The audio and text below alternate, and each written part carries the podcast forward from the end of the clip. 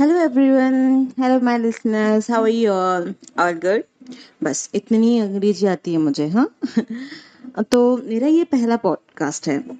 आशा करती हूँ आपको पकाओना hope you like it actually मेरा यहाँ आने का कोई मकसद नहीं था। लेकिन क्या करूँ? मेरी कोई सुनता ही नहीं है। ना यार, ना प्यार, ना फैमिली कोई सीरियसली लेता ही नहीं है मेरी बातों को। मेरी बातें मेरी बातें या मेरा ज्ञान डाइनिंग टेबल पे पड़े पानी की तरह है। जब तक जान गले तक ना आ जाए कोई लेता ही नहीं है। आपको पता है, पानी से ज़्यादा नमक और सॉस की इज़्ज़त होती है डाइनिंग टेबल पे। लेकिन हाँ बॉटल में रखे वार्म वाटर की बड़ी इज़्ज़त होती है। हाँ डाइन, वो डाइटिंग केस। तो मैंने सोचा, क्यों ना डाइनिंग टेबल से हट के बॉटल में समा जाए। तो पॉडकास्ट मेरी न्यू और फ़र्स्ट बॉटल है। चलो इंट्रो तो हो गया। अब आते हैं मुद्दे पे। तो आज का टॉपिक क्या है? मैं बताती हूँ। सोने का पिंजरा और खोखली बातें। ऐसा लग रहा है ना, जैसे कोई मुहावरा होगा। मुझे भी लगा, जब मैं लिख रही थी। बट ये मेरी क्रिएशन है। आजकल एक न्यू वर्ड चल रहा है ओपी तो आप ओपी कह सकते हैं। बैक टू द टॉपिक आजकल लोगों का एक अनोखा शौक चढ़ा है। माय लाइफ माय रूल्स लिखने का। स्टेटस पे कैप्शन हो या व्हीकल हो, लिखने से बाज नहीं आते। जो लोग अपने आप को आज़ाद free bird my life my rules कहते हैं, असल में उनकी लाइफ की चाबी ही उनकी नहीं होती। अब लड़कियों को ही देख लो। लड़कियाँ जिनकी सारी उम्र लड़कों के सहारे निकल जाती है और कहती है I don't need boy in my life वाह तालियाँ उन सभी महान नारियों के लिए। एक्चुअली आई नो इस सेंटेंस या इस वर्ड से uh, कुछ लड़कियों को तकलीफ़ होगी बट uh, उन लड़कियों के लिए नहीं है। अब मेरी बात को इस शायद समझ जाएँगे आगे। एक फेमिनिस्ट मुद्दा ना खड़ा करिएगा। लड़कियाँ ना एक्चुअली लड़कियों के बारे में जब भी कोई टॉपिक छिड़ता है या कुछ कहते हैं तो बस। धर्म और फेमिनिस्ट ऐसी चीज़ है कि सोच समझ के और अच्छे से एक्सप्लेन करके जब तक नहीं बताओ या अपनी बात आगे नहीं रखोगे तो भाई, हर चीज़ का उल्टा मतलब ही लेंगे।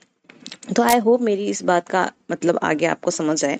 तो चलते हैं इसी टॉपिक पे रहने के लिए आगे। एक फौजी भी बंधनों से बंधा होता है। रूल्स रेगुलेशन उनकी मजबूरी, उनके कायदे एंड कानून, ठीक है? वो लोग भी नहीं कहते I am free bird my life my rules मैं ये नहीं कहती कि आपका धर्म और कर्म आपकी बेड़ियाँ हैं, लेकिन मैं ये कहती हूँ कि अगर ये आपकी बेड़ियाँ बन जाए और आप तोड़ ना सकें तो आप अपने आप को आज़ाद मत कहिए। अगर ये बातें ऊपर से जा रही हैं तो थोड़ा सब्र रखो। रुको जरा। अब ध्यान से सुनिएगा। एक कहानी मेरी जुबानी। एक शहर में एक कच्ची बस्ती हुआ करती थी। वही कच्ची बस्ती जहाँ वॉक करने के लिए कोई अमीर इंसान नहीं जाता। चाहे वो गली कितनी ही साफ़ क्यों ना हो। वहाँ भी कुछ ऐसा ही नज़ारा था। सुबह की धूप, उनके छोटे से आँगन पे ऐसे पड़ती मानो किसी ने सितारों को ज़मीन पे ला दिया हो।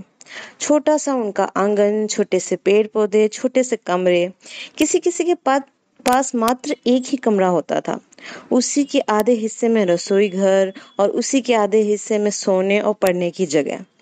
एक परिवार में ज़्यादा लोग होने की वजह से चप्पलों का ढेर अक्सर बाहर लगा रहता था।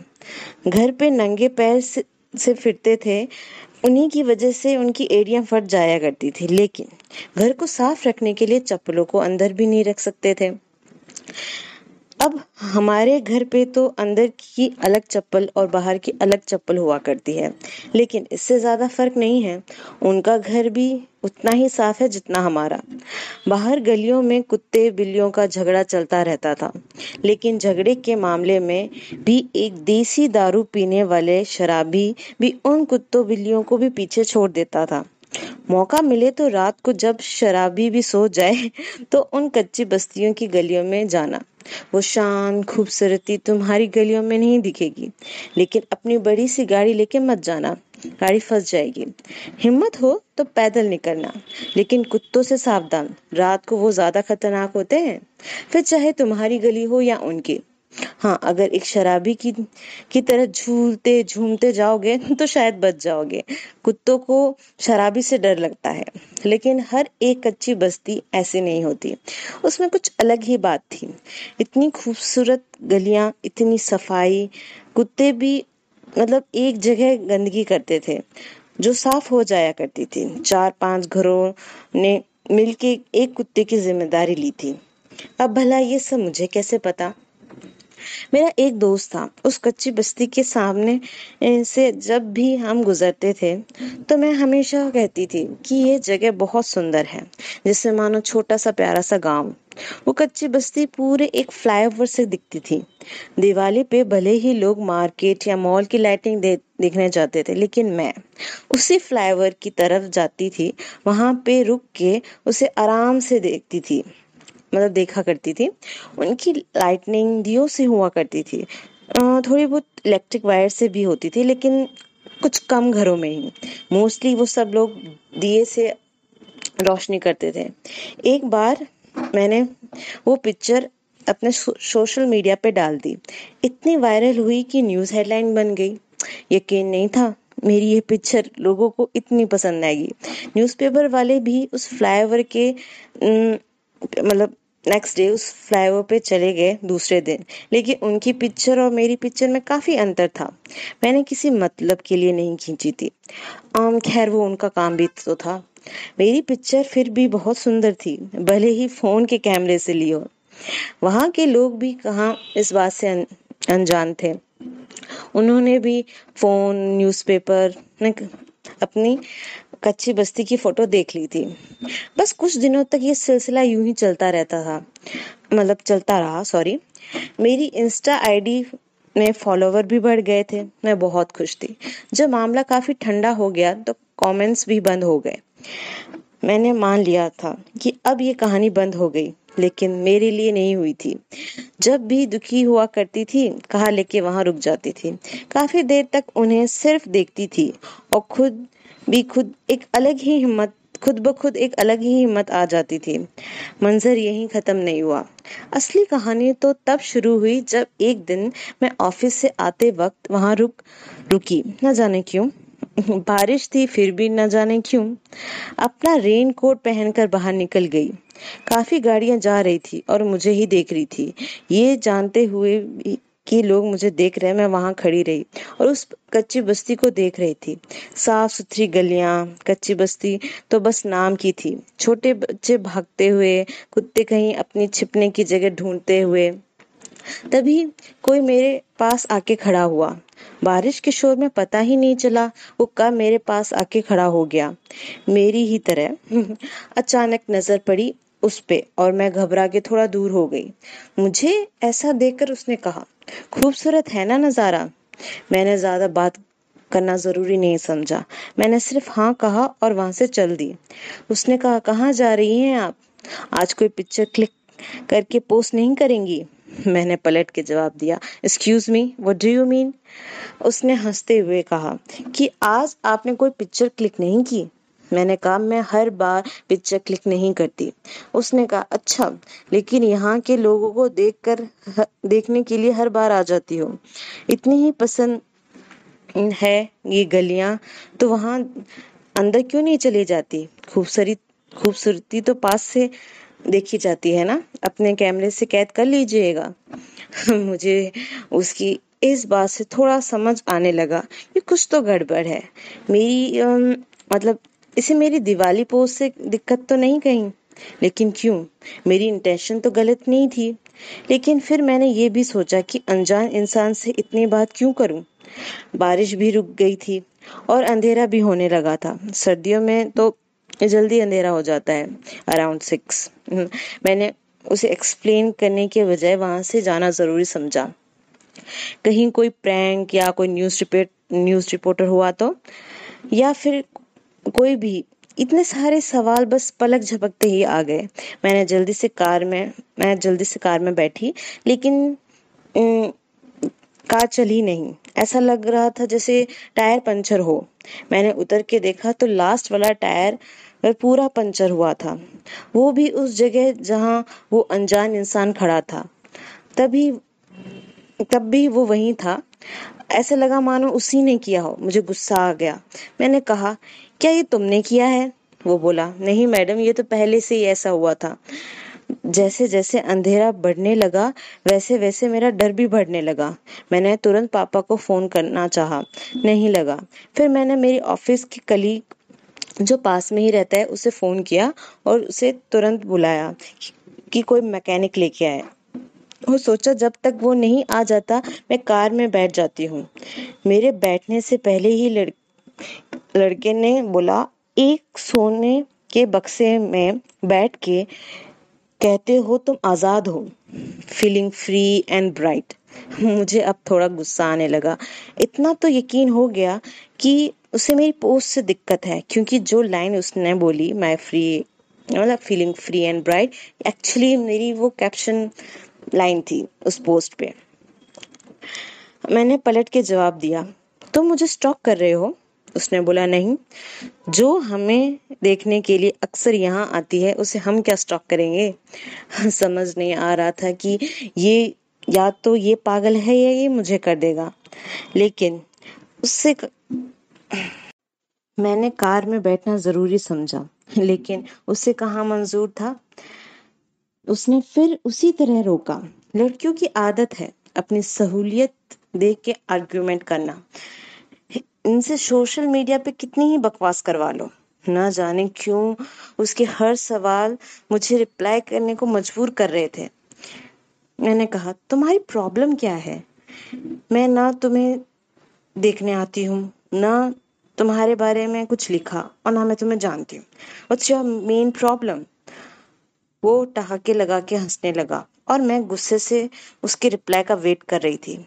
अब तो ये भी ख्याल नहीं आया कि इसे सरफिरों और अनजान लड़के से बात नहीं करनी चाहिए।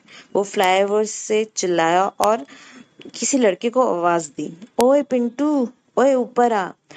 मैडम का टायर पंचर हो गया है। उसने मुझसे कहा, मैडम, न्यू टायर है ना गाड़ी में? मैंने कहा हाँ है। तो उसने बोला, जा जल्दी आ और मेरा फ़ोन लेके आ।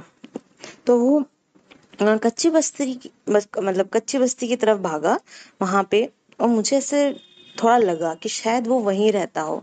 यू नो आई थिंक वो फ़र्स्ट घर ही था क्योंकि मैंने नोटिस किया था वो लड़का वहीं एंटर हुआ था। ठीक है। अब थोड़ी थोड़ी बात समझ आने लगी। वो पिंटू फ्लाईओवर के नीचे ही था। आ, उसने कहा मैडम डिग्गी खोलिए। टायर निकालना है। मैंने डिग्गी खोल दी। उसने टायर निकाला और चेंज करने लगा। अब वो चुप था और मैं हैरान थी। भला अब क्यों नहीं बोल रहा जब मैं यहाँ रुकी हूँ? मैंने फिर बोल दिया, जनाब, आपको दिक्कत क्या है? वो मुस्कुराया, लेकिन कुछ बोला नहीं। मैंने भी सोचा, हद है, अजीब है। मैंने भी ईगो में दोबारा पूछा ही नहीं। तभी उसका दोस्त आया, आके बोलता है, लो सर जी। उसको, उसका फ़ोन देते हुए। मैं तो शॉक्ड जनाब के पास लेटेस्ट आईफोन 12 था। मैंने मेरे फ़ोन को देखा। हाय, इतनी अपग्रेड तो मैं भी नहीं हुई। मेरा ऑलमोस्ट शायद पचास का था। वो भी इसलिए because I was doing job उससे पहले तो नहीं था। और बस ये ही नहीं, वो उसे सर जी भी कह रहा था और कहा कि सर आपने क्यों तकलीफ़ की? मैं कर देता टायर चेंज उसने बोला, अरे अरे, कोई बात नहीं। और उसने उसके कोई रुमाल या उससे हाथ साफ़ किए और अपना फ़ोन ऑन किया और अपने फ़ोन से एक पिक्चर शो की मुझे। हम्म क्या बता सकते हैं कि वो क्या पिक्चर होगी? मुझे भी कोई आइडिया नहीं था। हम्म ओहो, एक सेकेंड ना लाइट चली गई। दत्त की। अब अब क्या करूँ मैं? हम्म, आपको वेट करना होगा ना? नहीं आप वेट क्यों करोगे?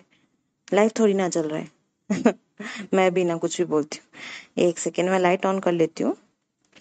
एक्चुअली हम्म, मैं चाहती हूँ कि मैं कोई भी कट वर्ड ऐसे करके ना मैं पोस्ट ना करूँ। पोस्ट नहीं सॉरी मेरा दिमाग भी काम नहीं कर रहा। अपलोड ना करूँ। हम्म कहाँ है कहाँ है? हाँ। चलो सॉरी फॉर इनकन्वीनियंस फिर से शुरू करते हैं। हाँ तो मैं कहाँ थी? हम्म तो उसने अपने फ़ोन में से एक पिक पिक दिखाई, जिसमें एक फ्लाईओवर है और उस पर एक लड़की खड़ी है, लेकिन अंधेरा है और फ्लाईओवर वहीं, जहाँ पे मैं खड़ी थी। और वो पिक कच्ची बस्ती की, की किसी घर से ली गई थी। मानो अरे मानो क्या? मैं झट से बोली क्या ये मैं हूँ और क्या ये तुमने तुम्हारे घर से क्लिक की? बस गर्दन हाँ करने के लिए हिलाई और चल दिया। मैंने कहा अरे आप ऐसे कैसे जा सकते हैं? मेरी पिक मेरी परमिशन के बिना? उसने बोला तुमने मेरी क्यों क्लिक की? मैंने कहा मैंने कब किया ऐसा? मतलब मैंने कहा, मैंने कब किया ऐसा? वो बोला, तुम लड़कियों, लड़कियाँ ना, अपनी गलती कभी नहीं मानती। चाहे खून क्यों ना हो जाए तुमसे। खैर, मैं दिखा देता हूँ। उसने वही पोज दिखाई, वो दिवाली वाली पोज, जिसमें वो लिटरली अपनी छत पे था, दिया कर रहा था।